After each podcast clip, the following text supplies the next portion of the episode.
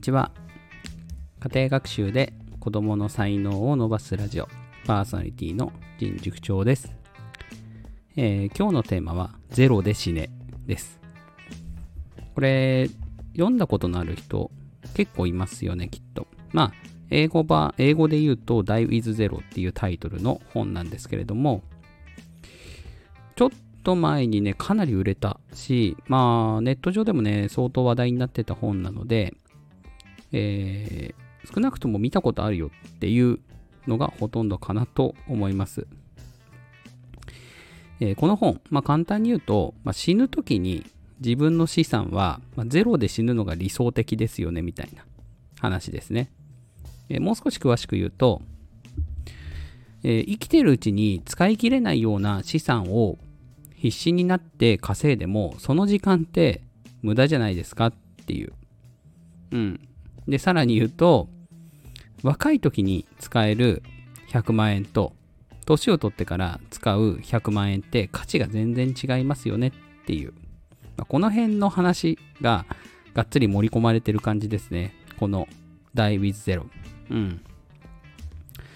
まあ実際ね、例えばスキューバダイビングとか、60歳超えてから初挑戦って結構ハードル高くないですか？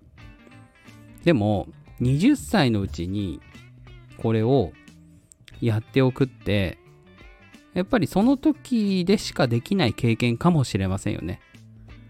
だって30歳の時に大怪我するかもしれませんし。うん。で、結構究極的に言うと、もう若いうちにがっつり借金して、で、世界一周の謎の旅をするみたいな。これは本当に若いうちしかできないから、うんそのお金以上に価値があるんじゃない？ね。だって、もうスラム街みたいなところとか、あの謎の宿泊施設で、もう体めっちゃ痛い床で寝るみたいな。うん、そんなのね、20代だったら耐えれましたよね、きっと。でもこれ、60歳になってから、例えば世界一周旅行しようとしたら、結構コストかかりますし、そこでの経験をいつ活かします？定年後に。もったいないですよね。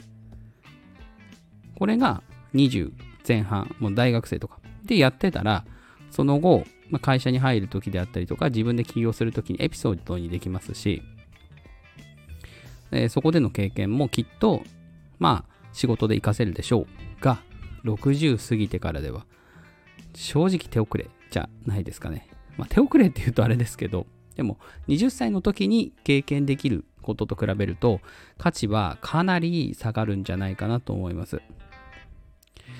だからこそ、じゃあ子供にはどう話すかって、これはもうですね、やっぱお金の使い方をきちんと教えるっていうことだと思います。えー日本の貯金文化みたいなのに対する本だと思うんですね、正直。で、この本が売れてるのって、えーそこに対する意識の差が若い人と、えーお年を召した方でかなりかけ離れてるからこそ売れてるような気もするんです。今の時代を生きる人たちは多分このゼロで死ねっていうのはかなりねストンと落ちると思うんですよ、えー貯金神話崩壊ですよね今、まあ、貯金こそが全てみたいな風に考えてる人っていうのは多分かなり減ってますよね。うん。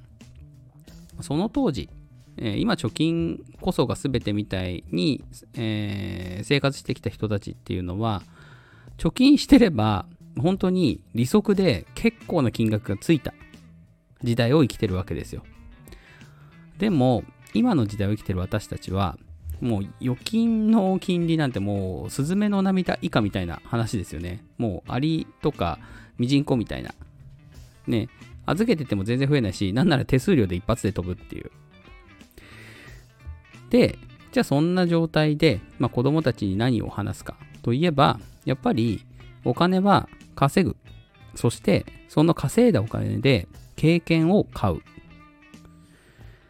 ここに行き着くんじゃないですかね。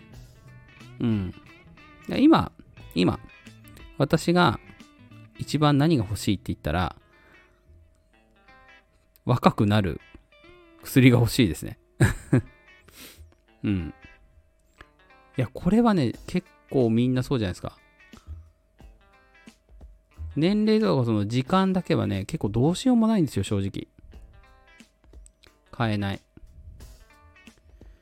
いや、本当にね、年を取れば取るほど時間って貴重だなって思うんです。そして経験って貴重だなって思うんです。ね。だからこそ、まあ、子供たちには、えー、お金を貯めるんじゃなくて、そのお金を使ってどんな経験をするかっていうことの方を大切にしてほしい。うん。で、少なくとも、その、じゃあ子供がお金しんどくなったら、もう私が支援します。もう自分の子供に対しては。うん。そういう私、使い方だったら私はありだなと思うんです。子供に対して。ただ、子供にお金を残すためって言って貯金してる人は、どの辺を想定してるんですかね今、めちゃくちゃ長生きしますよ。私たちの世代。例えば、まあ、85まで生きたとしましょう。ね。えー、25歳の時に子供が生まれたとすると、えー、その生まれた子供は60歳で遺産を相続するわけです。60歳って、正直自分でもう財を成してないといけないような年ですよね、当然。で、そこでじゃあ、亡くなって遺産を相続したからって言って、それは果たして子供のためになってますかね私たちが想像する子供のためっていうのは、いわゆる学生の時ですよね。うん。の子供のためならわかるんです。でも、正直、大人になってから相続って言われても、ぶっちゃけですよ。あの、実家とか、迷惑だし、なんなら、えー、よくわからない中に えー、全く売る方法も見つからない状態であるので、で相続してって言われたら正直困ります。で、えー、現金だけ相続ってできないじゃないですか。ってなると、やっぱり、大人というか、まあ、親は親で、ね、自分のお金をちゃんと使い切る。で、子供は子供で自分で資産を作る。でこれが健全じゃないかなと思うんです。うん。で、子供のために貯金するっていうのは、正直子供にとっては足かせです。うん。えー、相続したくもないような土地とか建物とかっていうのを相続せざるを得ないような現金の量を残してしまったとすると、それは、まあ、親の怠慢じゃないかなと思います。すごい厳しい言い方すると。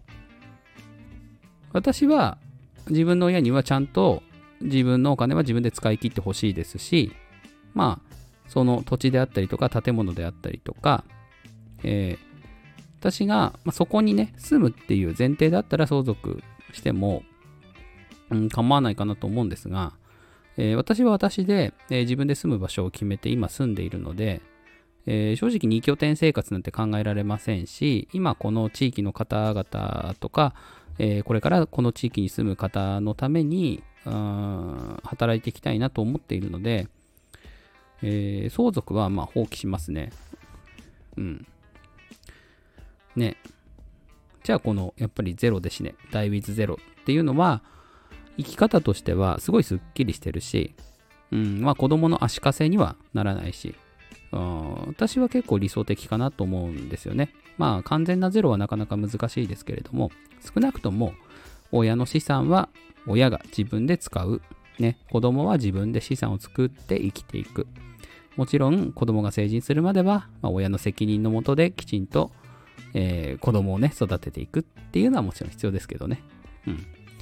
ちょっとね、長くなりましたね。このテーマね、うん、個人的には好きなんです。ちょっと悩みながら話してしまいましたね。えー、今日の話はここまでです。えー、面白いなと思った方は、えー、コメントやフォロー等いただければと思います。それでは良い午後をお過ごしください。